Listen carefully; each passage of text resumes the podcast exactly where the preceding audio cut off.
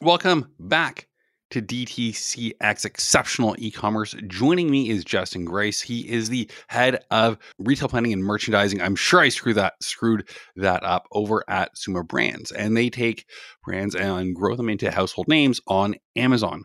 Prior to this, Justin spent 15 years over on the merchandising team over at Pier One. We're going to be talking a little bit about navigating supply chains in these crazy times and how that can impact your merchandising online and offline. Justin, welcome to the pod.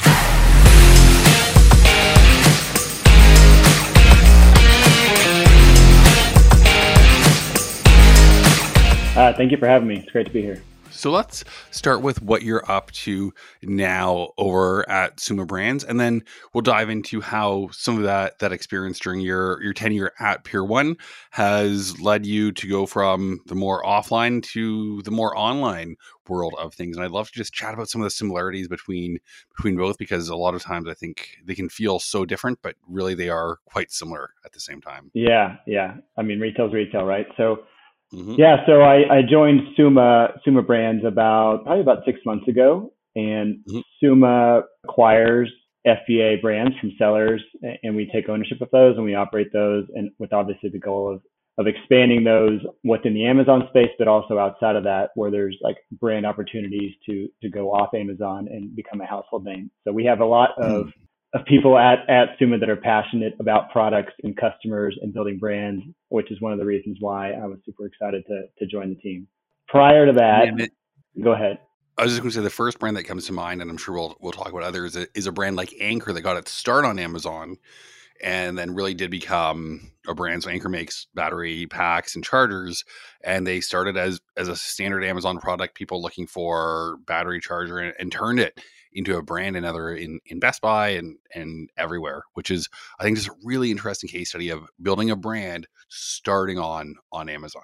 Yeah, yeah. Another one of my favorites actually is called mDesign, and they do like storage for the home. And one of mm-hmm. my former former bosses is, is running that company now, and, and that's another great example of. I mean, they were became huge on Amazon, and then they still have an, a big presence on Amazon, but developed relationships with customers through that growth and have now become focused on more than one channel. So it's, a great place to start on Amazon, and then you can use that as a platform to really spring forward into other channels. Mm-hmm. Absolutely. And I'd love to talk about your experience with Pier One and then how that really has led us into some of the things that we can talk about today because I think it's it's hard for a lot of brands navigating supply chains, let alone when you had to do it with without tens of thousands of SKUs, probably hundreds of thousands over over the years, and tens of millions, if not closer to a billion billions of of inventory moving through through all the Pier One stores. So I'd love to just turn it over to you. I'll stop talking now and hear your journey and some of the lessons that you've learned along the way. Yeah, well, that's uh, there's a lot of lessons. So you know, for your listeners that don't know, Pier One was a was a home decor brand that was in business for close to 60 years and went through Chapter 11 at the early part of COVID, and then ended up having to go through bankruptcy. And part of the story of that brand, certainly over the last five or so years of that brand, was the emergence of co- competition, both on the brick and mortar side, but also on the digital side, from Amazon, from Wayfairs of the world, that really were able to meet the needs of customers as well or better than Pier One from a value perspective. And you know, Pier One just wasn't able to position itself from a value perspective, whether it's the price of the goods, the uniqueness of the goods, the way that they're presented, both from a brick and mortar experience and also a, a digital experience. You know, the competition just catches up with you, and it happened really fast. And despite efforts to you know try to right size that uh, near the end of the that company's tenure, uh, things just didn't work out. And I think a lot of that goes back to, you know, you see a lot of some retailers are ahead of the game, certainly on the omni-channel side of like making sure that they engage with customers in an omni-channel way to, to be consistent across all the different ways that the customer experiences that brand. The ones that have resources like, you know, a Target, for example, that have the resources and the foresight to invest in that are positioning themselves to continue to grow. And if you're in catch up mode, and you're a big company and you're tied into like legacy systems and processes, it's it's harder to change. So today it's really important, especially for companies that have a, a physical presence and a digital presence to continue to push, you know, not stay satisfied, obviously stay abreast of your competition, but also like look forward to see how you can be different. And that's something that we just didn't do well enough at the end. Um, and we made a few mistakes along the way. And cash is king. We ran out of cash, and that's a lot of companies out there can can uh, attest to the to the cash crunch and that really being a killer. Yeah, and it's hard, and it's especially with supply chains. If you're in cash is tied up in inventory and it's being delayed, and you have nothing to to sell on your in your warehouse or on your floors, you get into to really a death spiral of how are you going to pay for that inventory that you haven't received yet, and trying to, to climb back up and and be in that catch up mode. You mentioned the legacy systems, which I think is really interesting because I always uh, imagine a lot of bigger companies running on bloated software and just tons of stuff where you see an up and coming lean brand doing the same thing, not not quite through a Google sheet, but through maybe an Airtable, their Shopify store, their their Klaviyo ESP, their Gorgias help desk, and everything that they're going on there. How would you say how big of a competitive advantage is having a strong tech stack for an up and coming brand? the advantage comes from starting with a clean slate when you're building your tech stack and you don't have to worry about what was there before and layering onto that and connecting to it and having these months long processes to you know integrate a new solution the legacy systems from older brands really really do tie down their ability to to integrate newer software rapidly uh, unless they have a really robust team in place it's interesting when i when i stopped working at Pier One and started doing a little, you know, consulting on the side, but then more so with, with Suma. I got I got a lot of exposure to some of the, the software that you're talking about. I'm like, wow, these are some great solutions. I wish we had these at my former company. Airtable is a great example of just like, you know, really simple, easy, intuitive project management and sharing of information. That was just you know that that that kind of stuff didn't come easy for us as a at a bigger company as it does some of these smaller companies that can just really plug and play. And with Suma, it's the same way, right? We, we're starting with a blank slate. What are the systems that meet our needs that allow us to be nimble? And we're in a position to build that out versus you know having to work with something that's been in place for 20 years. Mm. I can imagine too. Just it, it sounds so so obvious, but being stuck in these legacy systems and processes that got you here, it's not a situation I would love to make some some hard decisions in because I feel like there's always going to be some sort of collateral damage where it's not it's not perfect. Yeah, yeah, for sure. And, and that that collateral damage could be things in place that that you start to lose visibility to. It could be people, obviously, like people mm-hmm. that were keeping those things going that don't have the skills, updated skills with newer software solutions.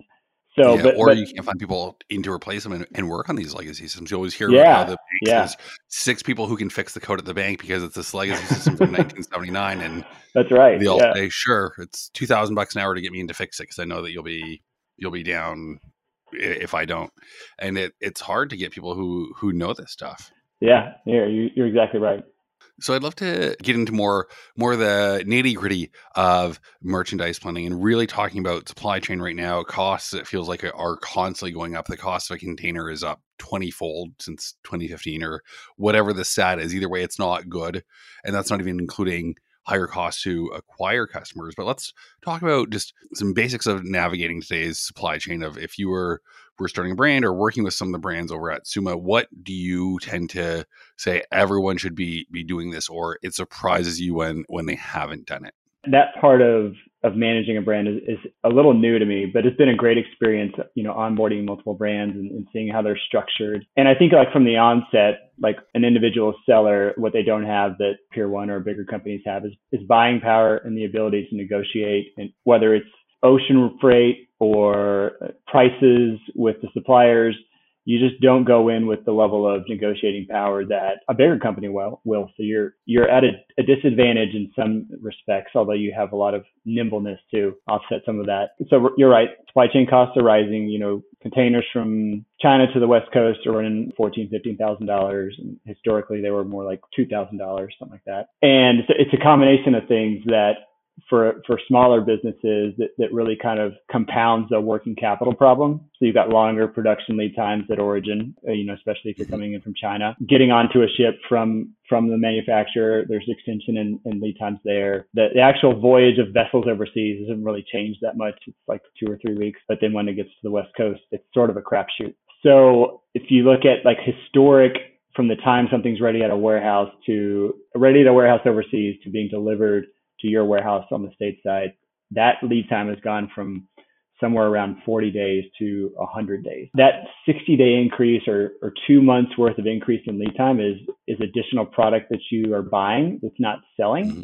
It extends your working capital and it puts a lot of pressure on smaller companies, not just from a working capital perspective, but also from a forecasting perspective to the extent that smaller companies forecast what their business is going to do. The longer out you have to plan and forecast your business, the more, the harder it is to be accurate. So mm-hmm. what I've found, at least initially, that there's a few levers that you can control, right? We can't control the U.S. ports and how, how, how they're performing. But if you develop a relationship with and find a really good freight forwarder that helping you on the import side, and by good relationship, I, I mean somebody that you can like pick up the phone and talk to and have conversations that like what's going on with the different ports, what's going on overseas to China, what are your recommendations for us to get stuff here? So they'll the a they pick up the phone and can be reached. You're not waiting three business days for an email reply back. Yeah, and right. b they have some answers when they they do pick up. Yeah, I mean they got to have industry insight, and most of them do, but some of them don't always offer it freely. And so that there is this component of developing a relationship with them that it does go a long way, especially when you're in a crunch and you need to like figure out a solution, and they're really your path to figuring out that solution. Because very few people come into this being like supply chain experts. You know, most people are passionate about product and marketing it, and they rely on other people to move stuff around the world. So that's a big that's a big key. And then I'd say second to that, since since there's not a whole lot people can do about moving stuff faster through our port system, is that there's opportunities on the supply side, you know, from a sourcing perspective, both from a cost perspective, but also from a production lead time to just try to like chip away at how long it takes to get stuff ordered and made and shipped. And the more you can chip away, it's a week here, it's a week there, the further you can reduce the amount of inventory that you have extended that you're not selling. And that in the in the long run until things kind of stabilize will help you make some better decisions around what to buy, but also uh, help on the on the working capital side too. Um, that's all. It, it sounds so simple, but it's so easy, especially your first time doing something, or if you had the same freight forwarder for two, three years, and you think it's normal to just email, and you're you're missing some of those really key insights that a, that a good strategic partner can can bring. So let's let's shift gears into something a little bit more more fun, which is leveraging your your merchandising strategy for growth. So not just pain avoidance like it feels like it's been for the last couple of years because there's still opportunity. What are some of the key things that that I'll call it smart growth, not necessarily high growth, but but smart growth companies are doing when it comes to managing their supply chain? You know, th- there's kind of like the standard ways to grow brands. Expand your product categories. You expand your customer base either through selling more of what you own or expanding into other categories that are tertiary to the ones you carry. And then there's there's the channel side of things where you're selling on Amazon, for example. What are the other channels that you can grow and leverage to grow? And I think the the answer for e, for a for an individual seller for their path to growth, it, it really is specific to the brand, getting into the details eh, the analytics around your category. How is it performing? How are you ranking? What are the opportunities within, you know, Amazon US, for example? Does that category translate well to the UK or EU? There's some sort of natural ways that you could expand your Amazon growth. And then I do think it really like becoming a brand where like in my mind that's that's more like when I say becoming a brand, it's like developing a relationship with customers tied to the products that you sell that, that have a story behind them. That that becomes more challenging depending on like what type of products you sell. And some categories lend themselves more towards building a brand and a relationship with customers versus others. And that's but that's where it gets really fun, right? You know, and you can do that on Amazon, but then eventually off Amazon where you have more visibility to customers and mapping that out. Like what's the right roadmap for each individual seller? It, it really kind of comes down to what category they're in and what makes the most sense for them in terms of going off Amazon. No, that makes sense. And it's something that I think is a, a great way to leverage Amazon. And it, it's almost a controversial topic for a lot of e commerce brands of should we be on Amazon? Should we not be on Amazon? Or are we cannibalizing it?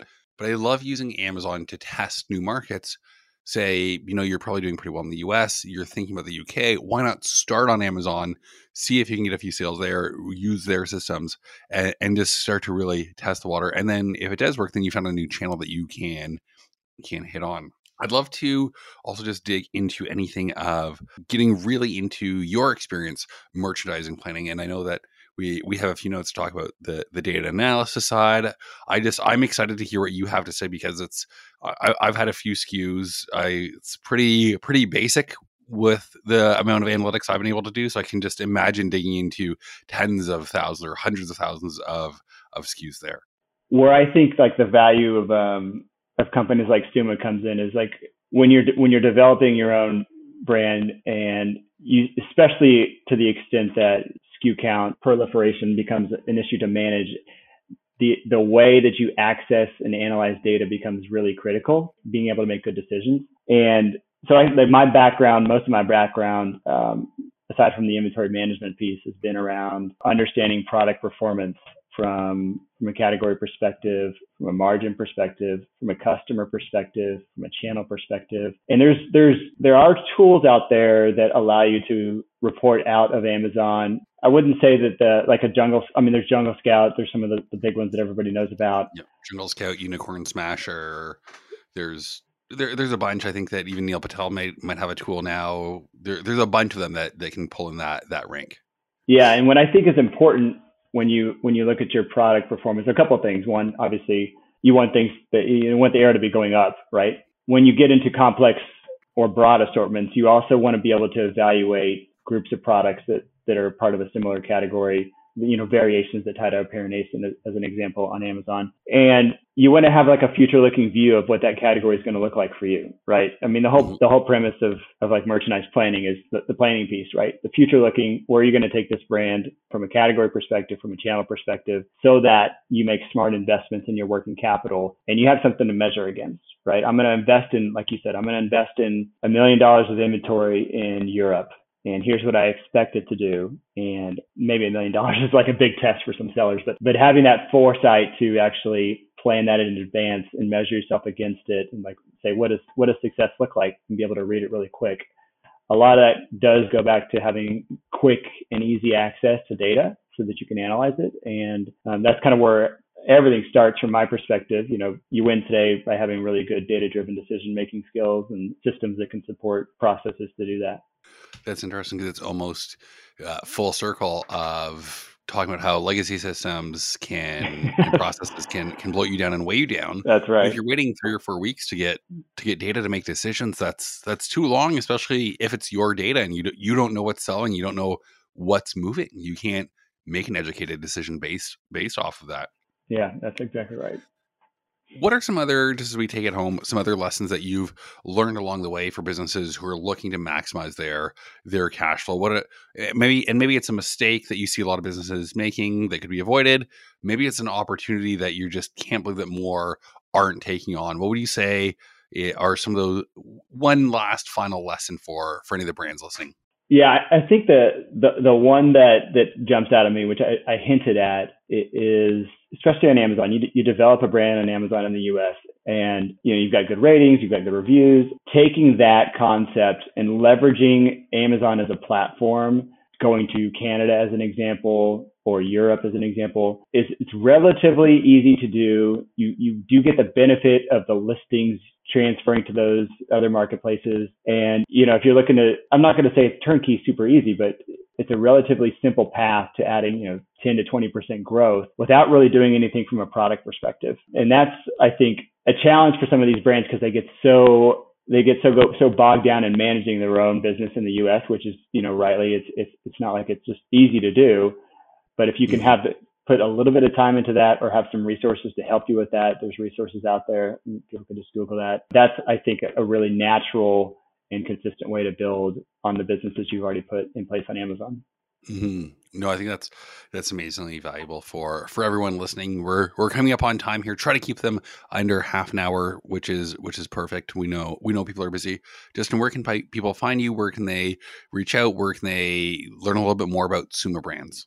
go to our, our website, sumabrands.com, to learn a little bit more about us. Our, our team, our leadership team's on there with our profiles. And people can reach out to me on LinkedIn, Justin Grice. You know, feel free to shoot me a note if you have any questions or want to connect and chat. I'm happy to happy to talk to people. Awesome. Always a pleasure to record with someone who has so much more experience. I know I've got a lot of ideas going through my head. I'm going to go write them down so I don't forget. Make sure you're subscribed wherever you get your podcast and join us in the DTCX community on Facebook.